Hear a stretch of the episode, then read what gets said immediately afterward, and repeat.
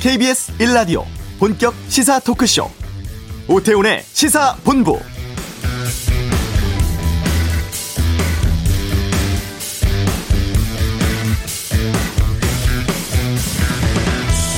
지금 사회적 거리두기 수도권은 4단계, 비수도권은 지역에 따라 차이가 있는데요. 오늘 김부겸 중앙재난안전대책본부장 비수도권의 사적 모임 인원 제한을 4명까지로 단일화하자고 지자체 요청을 했습니다. 수도권 외 지역에서 확진자가 급증하고 있고 방학, 휴가철 맞아 이동량이 느는 걸 감안하면 전국적인 방역 강화 조치가 중요한 시기입니다. 확진자가 계속 늘어날 경우에 수도권 이외 지역에서도 저녁 6시 이후에 모임 인원을 추가로 제한할 수밖에 없다고도 밝혔는데요. 오늘도 신규 확진자 1,500여 명 나왔습니다. 이 더위에 두꺼운 방호복 입고 선별검사소에서 검체 채취하는 의료진들 보면 안타까운 마음도 듭니다. 모두 힘든 상황입니다만 잘 이겨내야겠습니다. 오태훈의 시사본부 최재형 전 감사원장의 국민의힘 입당으로 야권 대선 판도가 출렁이고 있습니다. 잠시 후 이슈에서 국민의힘 이준석 대표 모시고 좀 짚어보겠습니다.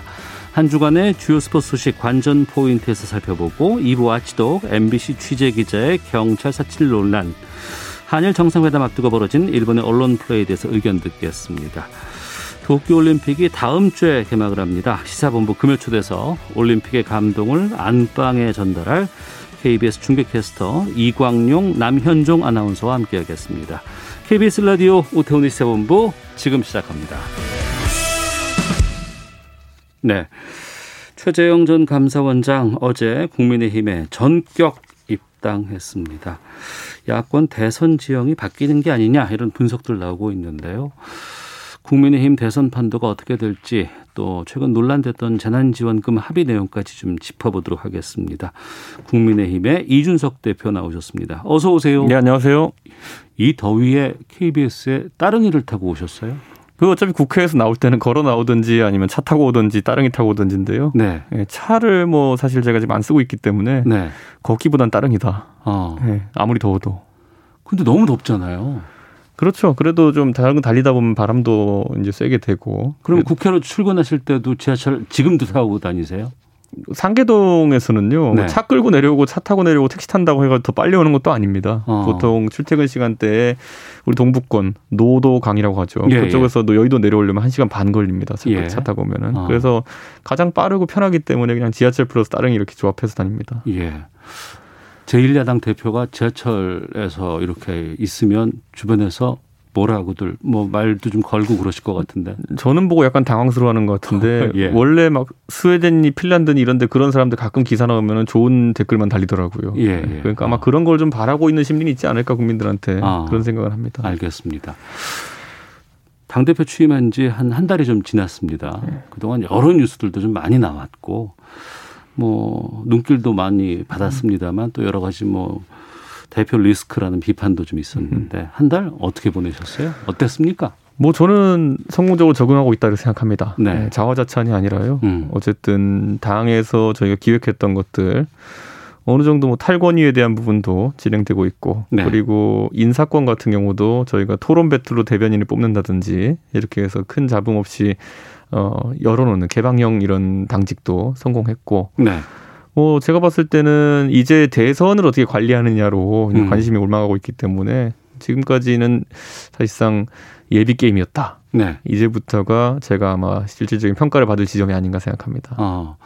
당에서 여러 가지 활동들을 그 전에 해 오셨잖아요. 예, 예.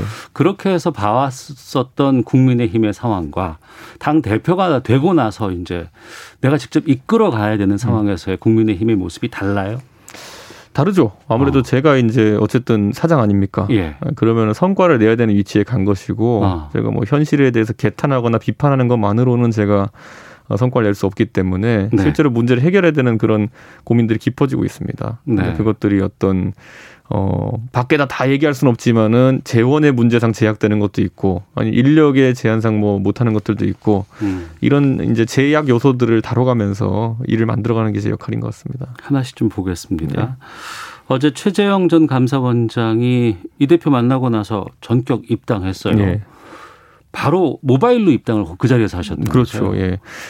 저희가 이제 종이 원서도 준비해 놓고 있었고요. 예. 그리고 또 모바일 입당도 가능하게 어. 저희가 제 명함 뒤에 보면 QR 코드가 있거든요. 네. 그거 찍어서 이제 입당할 수 있게 고민을 하고 있었는데 최 원장님이 선뜻 이제 모바일 입당하겠다. 이게 음. 모바일 입당이라는 게 사실 해보면은 글씨가 안 보이는 경우도 있고, 네. 또 그리고 조작이 어려움을 느끼는 경우도 있고, 해서 어 상대적 고열연층은 잘 선호하지 않는 방식인데 최 원장께서는 두려움이 없으시더라고요. 음. 예. 그래서 좀 뭔가 새로운 거 해보는 거 좋아하시고 네. 또 뭔가 항상 도전하는 분이구나 이런 느낌을 좀 받았습니다. 네.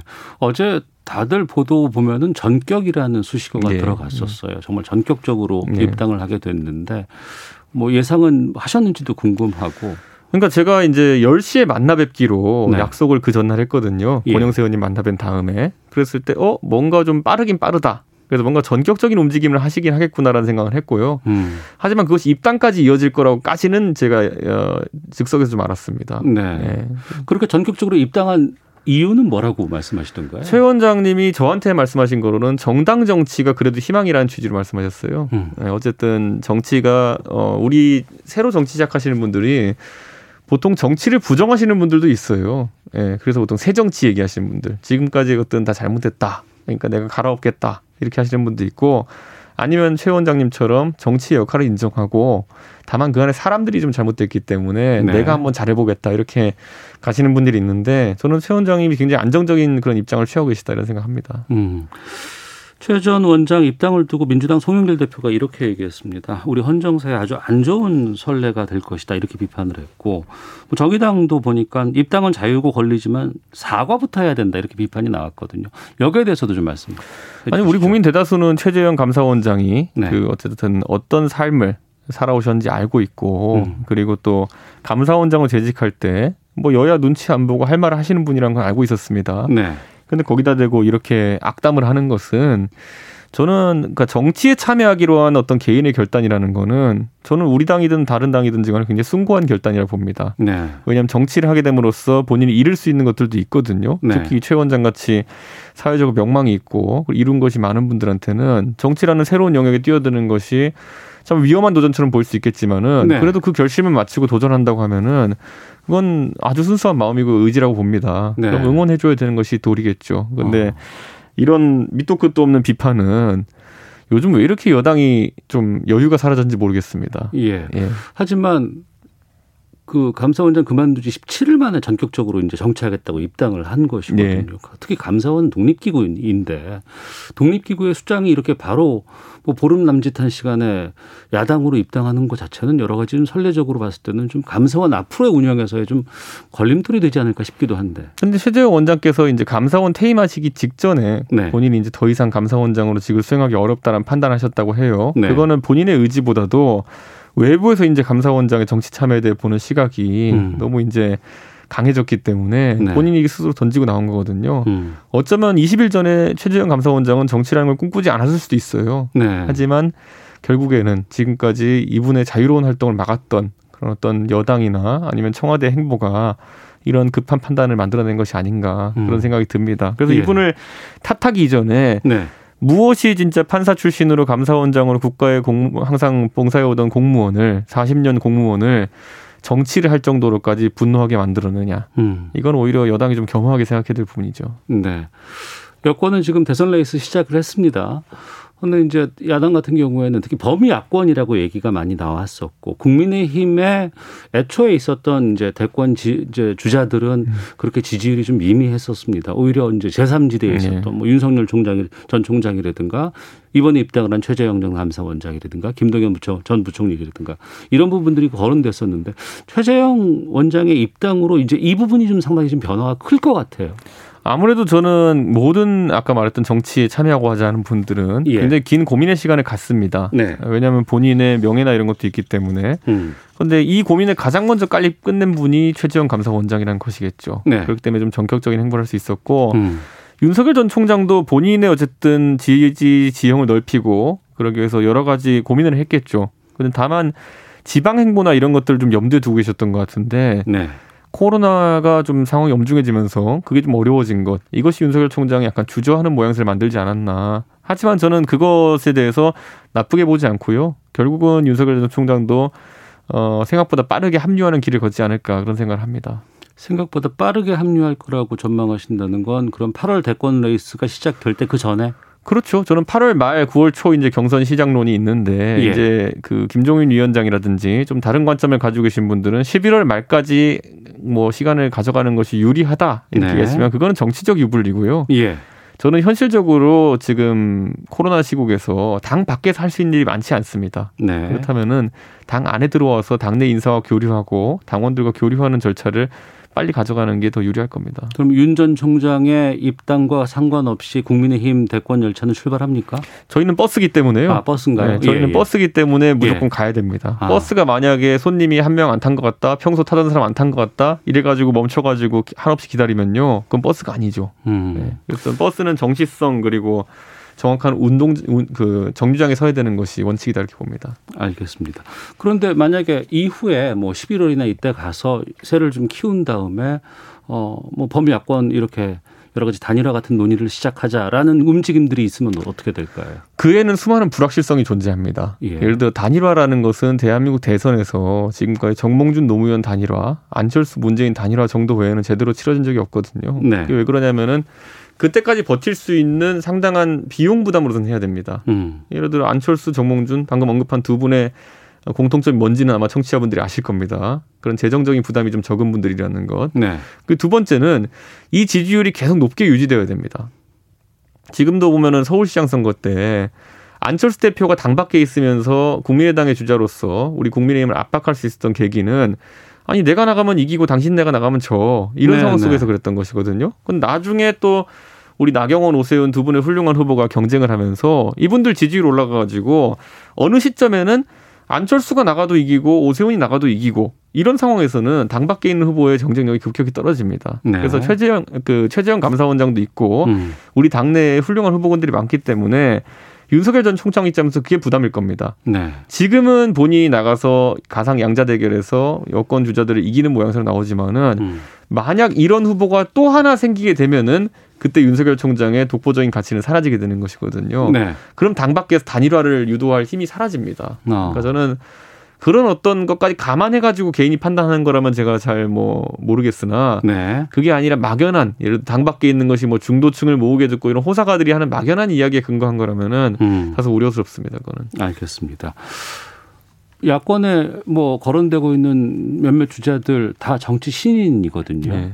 그래서 이제 검증 과정을 좀 거쳐야 되고 윤석열 전 총장 같은 경우에 지금 검증이 막 시작됐습니다. 근데 뭐 장모의 구속이라든가 부인 문제라든가 음. 이런 부분들이 계속 나오거든요. 이건 어떻게 보고 계세요? 저는 뭐 당밖의 주자들 네. 최재형 감사원장, 윤석열 전 총장 그리고 김동연 부총리까지 이 세 분 뭐 공통점이 뭐겠습니까? 한 평생 그냥 공무원으로 살아오신 분들입니다. 네. 그렇기 때문에 공무원으로 살아오면서 지금까지 각자의 음. 위치에서 수장까지 올라갔다고 하는 것은 네. 크게 문제가 되지 않는 삶을 살아오셨다라는 것을 어. 방증이기도 합니다. 네. 다 인사 검증이 엄청 치열하거든요. 예. 그렇기 때문에 대선 주자가 될 자격들이 다 있으시다. 저는 이렇게 보고요.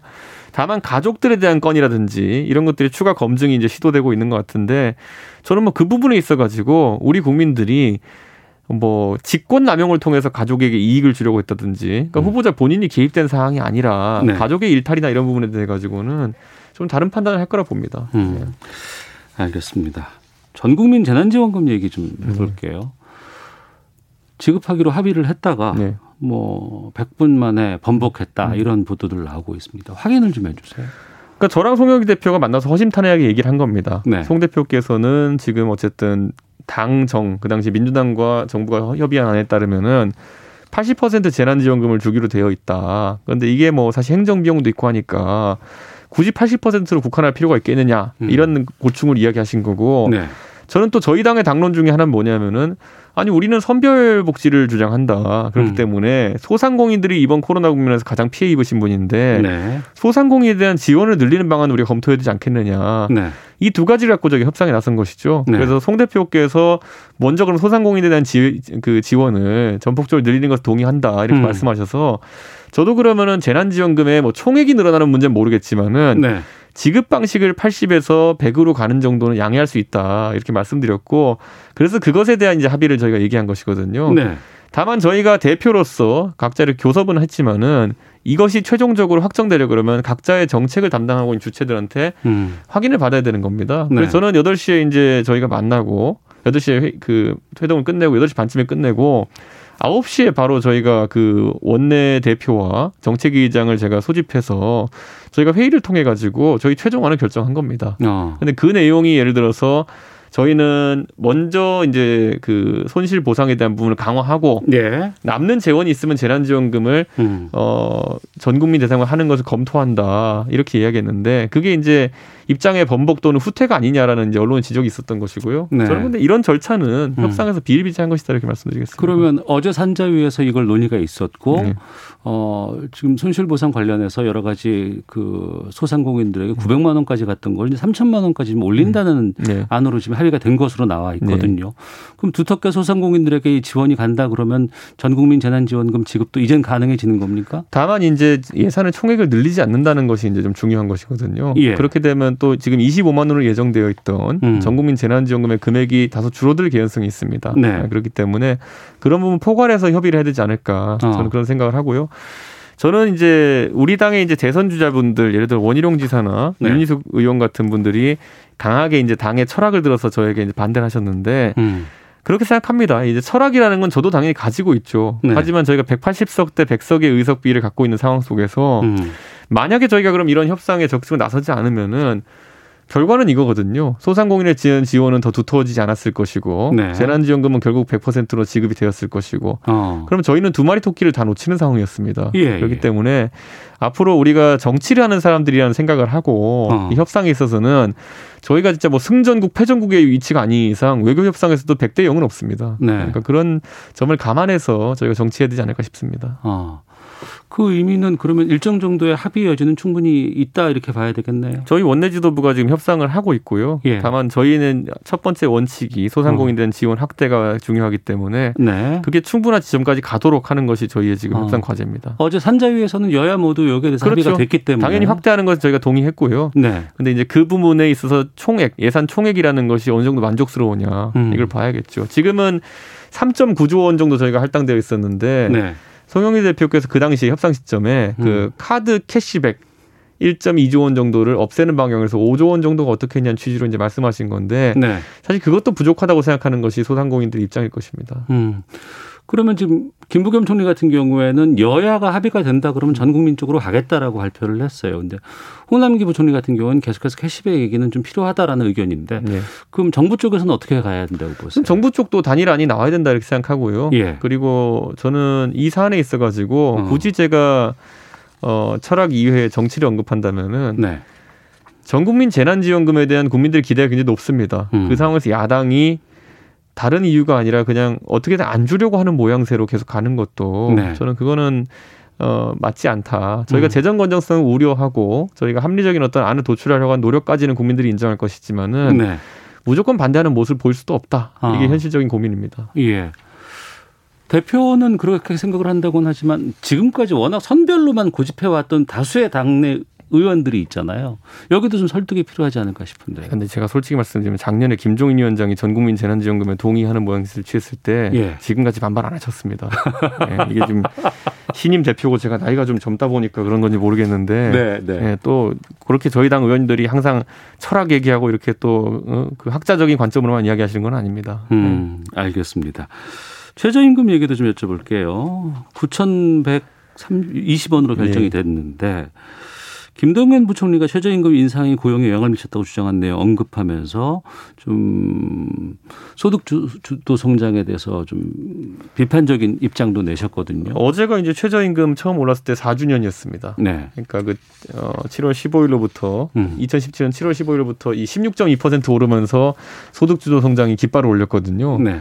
근데 그 당시에 김동연 부총리는 재임 중에 줄기차게 이것이 일자리에 도움이 안 된다. 음. 오히려 일자리 없애고 있다. 그리고 또 최저임금이 너무 급격한 인상 안 된다 이런 주장을 해왔었거든요. 네. 그때 그 대척점에서 아니다 이거 잘 된다 이렇게 얘기했던 분이 장하성 실장이에요. 음. 그렇기 때문에 문재인 정부 초기에 장하성과 김동연이라는 두 경제 정책의 컨트롤 타워에서 김동연 부총리 말을 조금만 들었으면은 지금과 같은 일자리 대란 나지 않았을 것이다. 네. 그 당시에 그런 급격한 인상으로 인해서 없어진 일자리들 음. 키오스크로 대체됐고요. 아무리 최근에 인상폭을 줄인다 하더라도 키오스크가 다시 일자리로 돌아오진 않았습니다. 어. 그렇기 때문에 저는 그거는 굉장히 성급한 문재인 정부의 정책이었고 제가 5년 평균을 5년 동안 이제 누적을 내보니까 41% 최저임금 올랐더라고요.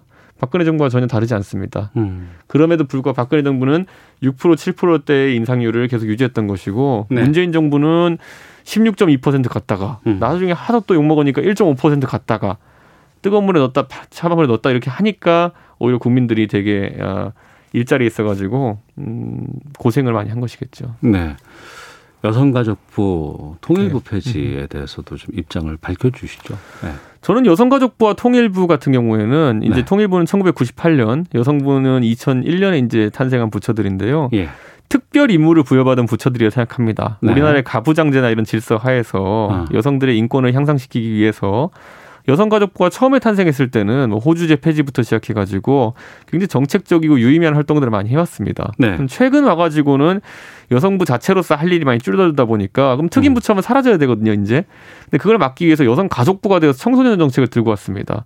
그래서 무슨 게임 셧다운제 이런 거 하는 것도 건드리고 네. 저는 최근에는 여성가족부가 작년에 인도네시아에 인도네시아 여성을 지원하기 위해 가지고 25억짜리 ODA 공적 개발 원조 사업까지 시작했거든요. 네.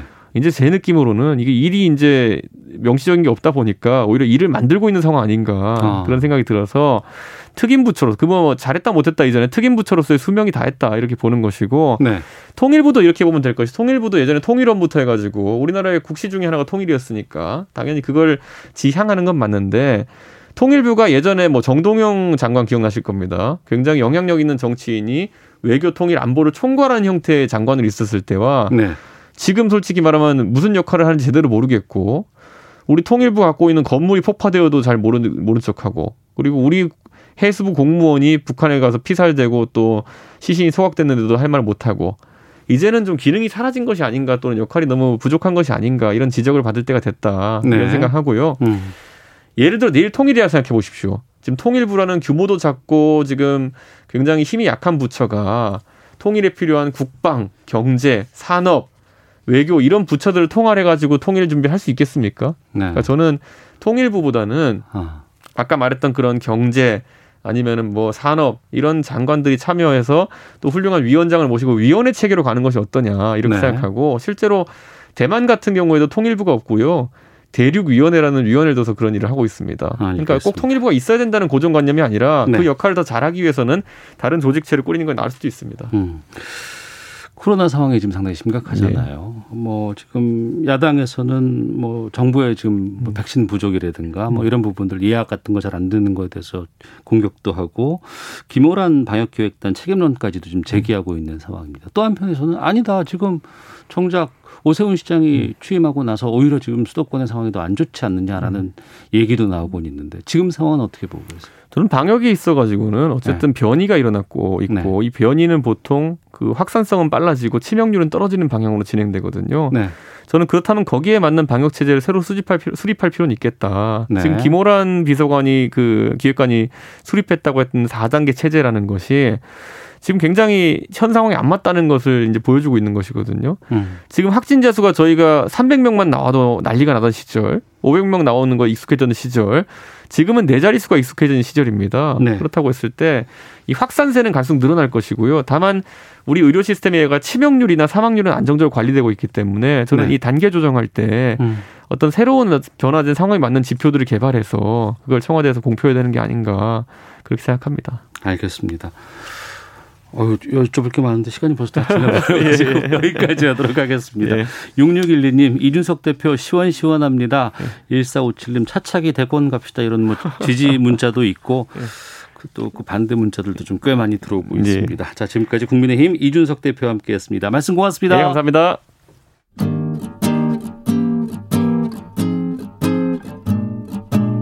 KBS 1라디오 오태훈의 시사본부 여러분의 참여로 더욱 풍성해집니다. 방송에 참여하고 싶으신 분은 문자 9730번으로 의견 보내주세요. 짧은 문자는 50원, 긴 문자는 100원의 정보 이용료가 붙습니다. 애플리케이션 콩과 마이케이는 무료고요. 시사본부는 팟캐스트와 콩, KBS 홈페이지를 통해 언제나 다시 들으실 수 있습니다. 많은 참여 부탁드려요. 네, 한 주간의 스포츠 소식을 정리하는 시간입니다. 관전 포인트 최동호 스포츠 평론가와 함께합니다. 어서 오세요. 예, 안녕하세요. 프로야구가 멈췄습니다. 예. 초유의 일입니다. 예. 코로나19 때문에 지난해에도 잠시 중단됐다가 재개한 것도 어렵게 재개를 했는데 예. 이번에는 코로나19 때문은 맞는데 내용이 좀 달라요. 선수들의 문제가 큽니다. 그 NC 선수들의 무책임한 음주 예. 그리고 확진자 판정 이후에 사실을 제대로 밝히지 않는 무책임한 행동으로 예. 인해서 확진자가 확산이 됐고요. 그로, 그로 인해서 이 프리야구 리그가 중단이 됐죠. 어처구니 없어 보이기도 하고요. 네. 무책임하다 이런 음. 느낌도 듭니다. 어, NC가 지난 6일부터 8일까지 이제 네. 잠실에서 두산하고 원정 경기가 있었거든요. 네. 예, 그래서 이 NC 선수단이 5일 밤 10시에 음. 어, 이 강남의 호텔 숙소에 도착을 했습니다. 네. 도착하고 여장을 풀고 이 박민석 선수가 박성민. 고, 아, 예, 박성민 박성민 선수가 예. 권희동, 박민호, 이명기 선수들을 불러서 야식을 먹자. 예. 룸에서 야식을 먹기 시작했는데 음. 이 박성민 선수의 그 지인 여성입니다. 전화가 왔습니다. 그 구단 버스가 주차장에 있잖아요. 봤다. 지금 이 호텔에 있냐? 네. 나도 네. 호텔이다. 어 그래? 그러면은 우리 방에 와서 같이 어, 술 한잔 하자. 음. 여성 두 명이 합석을 했거든요. 네. 그리고 난 뒤에 어, 추가로 치킨 그 치맥 세트하고 편의점에서 음. 맥주 네캔 또 추가로 구입해서 술을 마셨는데 이 모임에 참석했던 사람들 확진자가 발생했고요. 더욱이 그대로 그 6일 6일 경기 7일 경기 두산하고 진행을 했거든요. 네. 급기야 두산 선수에서도 음. 확진자가 발생이 된 거죠. 네. 지금 확진자가 어떻게 나오고 있는 거예요? 아, 그러니까 이 술자리가 네. 5일 밤서부터 6일 새벽까지 이어졌습니다. 아, 다음 날 주, 경기가 있잖아요. 있는데도 술자리가 이어졌죠. 새벽까지. 예. 그리고 이제 다음 날은 7일에 예. 이 여성 지인으로부터 나 확진 판정 받았다. 어. 연락을 받은 겁니다. 예. 그래서 이 선수들이 구단에 보고를 했거든요. 그러니까 음. 이 선수들도 어, 어, 그 사실을 알았으니까 네. 이 코로나 검사 받아야 되잖아요. 네. 그러니까 전부 다 확진 판정을 받은 거죠. 어. 박성민, 권희동, 이명기 선수요. 예. 근데 문제는 6일과 7일 사이에 그대로 두산하고 경기가 진행이 됐거든요. 그러면 안 되잖아요. 안 되죠. 이, 예. 이 이제 결정적으로 예, 예. 검사 받고 나면 1차 역학 조사에서 사실대로 얘기했으면 아무 조치가 취해졌겠죠. 네. 근데 사실대로 얘기하지 않았기 때문에 음. 경기가 진행됐고 네. 10일에 두산 선수 두 명이 확진 판정을 받은 겁니다. 어. 어, 그런데 급기야 12일에 NC에서 두산, NC와 두산에도 확진자가 나오니까 12일에 KBO가 논의 끝에 어, 프리야구 리그 중단을 결정을 했고요. 네. 14일에 NC 구단 관계자 중에서 또 확진 판정이 나온 거죠. 음. 이렇게 되면 중요한 게 방역 조치를 어겼죠. 네. 5인 이상 금지인데 방역 조치 어기고 1차 역학 조사에서 사실대로 얘기하지 않았습니다. 네. 그러니까 제보를 받고 강남구청이 추가로 역학조사에 들어갔는데 여기에서 여섯 명의 술자리 가졌다는 게 밝혀진 거죠. 어. 이 강남구청이 그래서 이제 NC 선수 세 명, 어, 박민우 선수 제외하고요. 이 NC 선수 세명하고 여성 두명 어, 경찰에 감염병 예방법 위반 혐의로 어, 고발 조치했습니다. 네. 박민우 선수는 도쿄올림픽 국가대표 선발됐었잖아요. 예, 맞습니다. 어, 국가대표로 선발이 돼서 미리 백신 접종을 받았죠. 네. 백신 접종을 받았기 때문에 아 박미도 선수는 백신을 맞았기 때문에 여기서 음성이 나오지 않았을까요? 음성 판정을 받았고요. 어. 음성 판정 받고 백신을 접종했기 때문에 고발 대상에서도 제외가 됐죠. 네. 어, 하지만 이, 이 박민우 선수는 어, 일단 그 스스로 책임을 지고 국가대표에서 어, 물러나겠다. 국가대표를 사진 반납했고요. 어, 그 다음날 올림픽 야구 대표팀인 박민우 선수 대신에 롯데 자이언츠의 그 좌한 투수입니다. 김진욱 선수를 추가로 선발했습니다. 네. NC에서 이제 문제가 발생을 했고 이게 두산으로까지 옮겨갔고 근데 이 KBO 전체 프로야구가 지금 다 중단이 되면 다른 팀들은 어떻게 되나 싶은 생각이 들기도 하고 이, 이 프로야구 전 경기를 현재 지금 멈춘 게 잘한 선택인가라는 좀 고민도 좀 있어요. 어, 원래 이제 그 올림픽 기간 동안에 프리야구 예. 어, 중단, 휴식이 예정이 돼 있었거든요. 예. 이 코로나 어, 확산으로 인한 아, 중지된 기간은 일주일입니다. 음. 자, 그런데 좀 부담스럽죠. 왜냐하면 어, 정기리가 팀당 144경기거든요. 네. 이거 추후에 편성을 해야지 되잖아요. 그렇죠. 네. 근데 만약에 올림픽이 끝나고 어. 그, 그때도 코로나가 진정이 되지 않는다면 네. 그러면은 이 취소된 경기를 추후에 편성하는 것도 음. 굉장히 부담스러울 수가 있습니다. 그렇게 되면은 둘 중에 하나거든요. 네. 어, 무리해서 강행을 하면 한국 시리즈 11월에 음. 또는 12월 초까지 열릴 수 있습니다. 네. 이것이 불가능을 하고 한다면은 정기리그 경기를 축소해야 되겠죠. 음. 지금 이 선수들 상벌위원회 연다고 하는데 어떻게 전망돼요? 어, 이 NC 선수들을 대상으로 한 상벌위원회가 KBO 아, 상벌위원회가 오늘 오전 10시 30분에 열렸거든요. 네. 제가 요 스튜디오에 들어오기 전까지 어, 결과를 확인해 봤는데 네, 아직 결과가 나오지 않았습니다. 어. 여러 가지 논의가 좀 진지하게 논의되고 있는 것 같아요. 네. 그렇군요. 알겠습니다. 자, 그리고 올림픽 축구 대표팀 오늘 프랑스 상대로 마지막 평가전 치르잖아요. 예, 그렇습니다. 오늘 밤 8시입니다. 음. 올림픽 축구 대표팀이 프랑스를 상대로 평가전을 치르고요. 네. 오늘 평가전 치르고 난 뒤에 내일 일본으로 출국하거든요. 네. 지난 13일에 아르헨티나와 2대2 무승부를 기록했거든요. 0대1 뒤지다가 1대1 만들었고 다시 1대1로 뒤졌는데 끝까지 쫓아가서 2대2 만들었습니다. 네. 어, 대단한 그 경기력을 보여줬다라고 평가하고요. 음. 오늘은 이제 마지막 평가전이기 때문에 이 김학범 감독이 아무래도 이 베스트 멤버를 한 번쯤은 가동하지 않을까 이런 생각이 들기 때문에 네. 이 황의조, 권창훈, 이강인 선수 선발 출전 어, 예상해 볼 수 있겠고요. 네. 가장 문제는 음. 이 수비의 중심을 잡아줄 선수가 이 센터백 그러니까 중앙 수비수 김민재 선수거든요. 김민재 선수가 이번에 올림픽 뛸 수 있어요? 지금 어떤 상황인 거예요? 소속 팀이 이제 베이징 고안인데 네. 베이징 고안이 어, 올림픽 대표팀 차출에 반대하고 있습니다. 예. 그래서 아직까지 대표팀에 어. 합류하지 못했습니다. 김학봉 감독은 개막전까지 끝까지 기다려 보겠다 이런 네. 입장이거든요. 때문에 이제 오늘 프랑스와의 평가전에서 우리가 지켜봐야 할 관전 포인트 중에 하나, 음. 김민재 선수 없는 수비 네. 얼마나 안정적으로 가져갈 수 있느냐. 음. 이게 이제 어, 관전 포인트라고 볼 수가 있겠죠. 네. 우리 올림픽 대표팀 아무래도 조별 그 리그 보니까 상당히 좀 유리한 그런 현상이 유리, 나왔거든요. 유리한데 재밌는 거는 어, 상대 팀들도 우리 보고 유리하다고 평가를 하고 있어요. 아 예. 그래요? 예 예. 어. 그러니까 서로가 서로를 만만하게 보고 있다 이렇게 볼 수 있겠죠. 우리가 B조에 편성돼 있다면서요? 예 맞습니다. 그러니까 B조에서 뉴질랜드, 온드라스, 루마니아 이거든요. 그러니까 어. 서로 이제 어나 우리 우리 다 좋은 조야 이렇게 지금 예, 생각하고 있는 상황이다. 아. 이런 거 보면 좀 재밌기도 한데 네.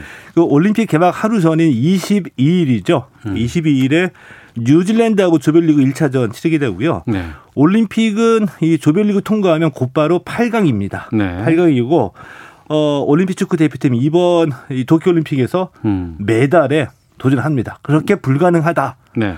보기 어, 볼 수도 없습니다. 음 그렇군요. 도쿄올림픽 우려했던 상황이 좀 계속 현실로 나타나고 있다는 보도들을 쏟아지고 있습니다. 올림픽 관계자 확진이 계속 발생하고 있고 어제만 여섯 명의 관계자가 확진 판정을 받았다고요? 아, 예. 도쿄올림픽 조직위원회가 어제 이제 발표한 내용이거든요. 예. 어제 하루에만 음. 어, 올림픽 관계자 여섯 명이 확진자 로 밝혀졌다. 그러니까 관계자면은 그동안 백신 다 맞지 않았을까요? 다 맞았습니다. 그럼에도 불구하고 어. 어, 6명 중에는 선수가 한 명 포함되어 있고 예. 대회 관계자가 한 명이 포함되어 있고 나머지 4명은 업무 위탁 그러니까는 우리가 흔히 얘기하는 어, 그 하청이죠. 네. 아주 그 디테일 디테일한 일을 하시는 분들이요. 음. 이번들인데 자 이번 달에만 올림픽 관계자 중에서 확진 판정을 받은 사람이 모두 다 26명입니다. 26명. 이번 달에만요. 예. 그러니까 우려했던 일들이 조금씩 현실로 나, 타나고 있는 거거든요. 예. 과연 이 도쿄 올림픽이 코로나로부터 안전할 수 있겠느냐. 어. 그리고 이렇게 서서히 확진자가 발생하기 시작하면 예. 이 단계에서 확실하게 차단이 안 되면 더욱더 증폭이 되겠죠. 음. 그리고 올림픽이 실제로 개막하고 많은 인원이 이동하게 되면 또 확산될 가능성도 높아 보이고요. 예. 참으로 걱정이 됩니다. 알겠습니다. 자, 관전 포인트 최동호 평론가와 함께했습니다. 말씀 고맙습니다. 예, 고맙습니다. 잠시 2부 와치독 준비되어 있습니다. MBC 취재 기자의 경찰 사칭, 사칭 논란에 대해 말씀 나눠보고요. 금요 초대석 도쿄올림픽 생생히 전해줄 KBS 이광용 남현종 캐스터 아나운서와 함께하겠습니다. 입으로 하겠습니다.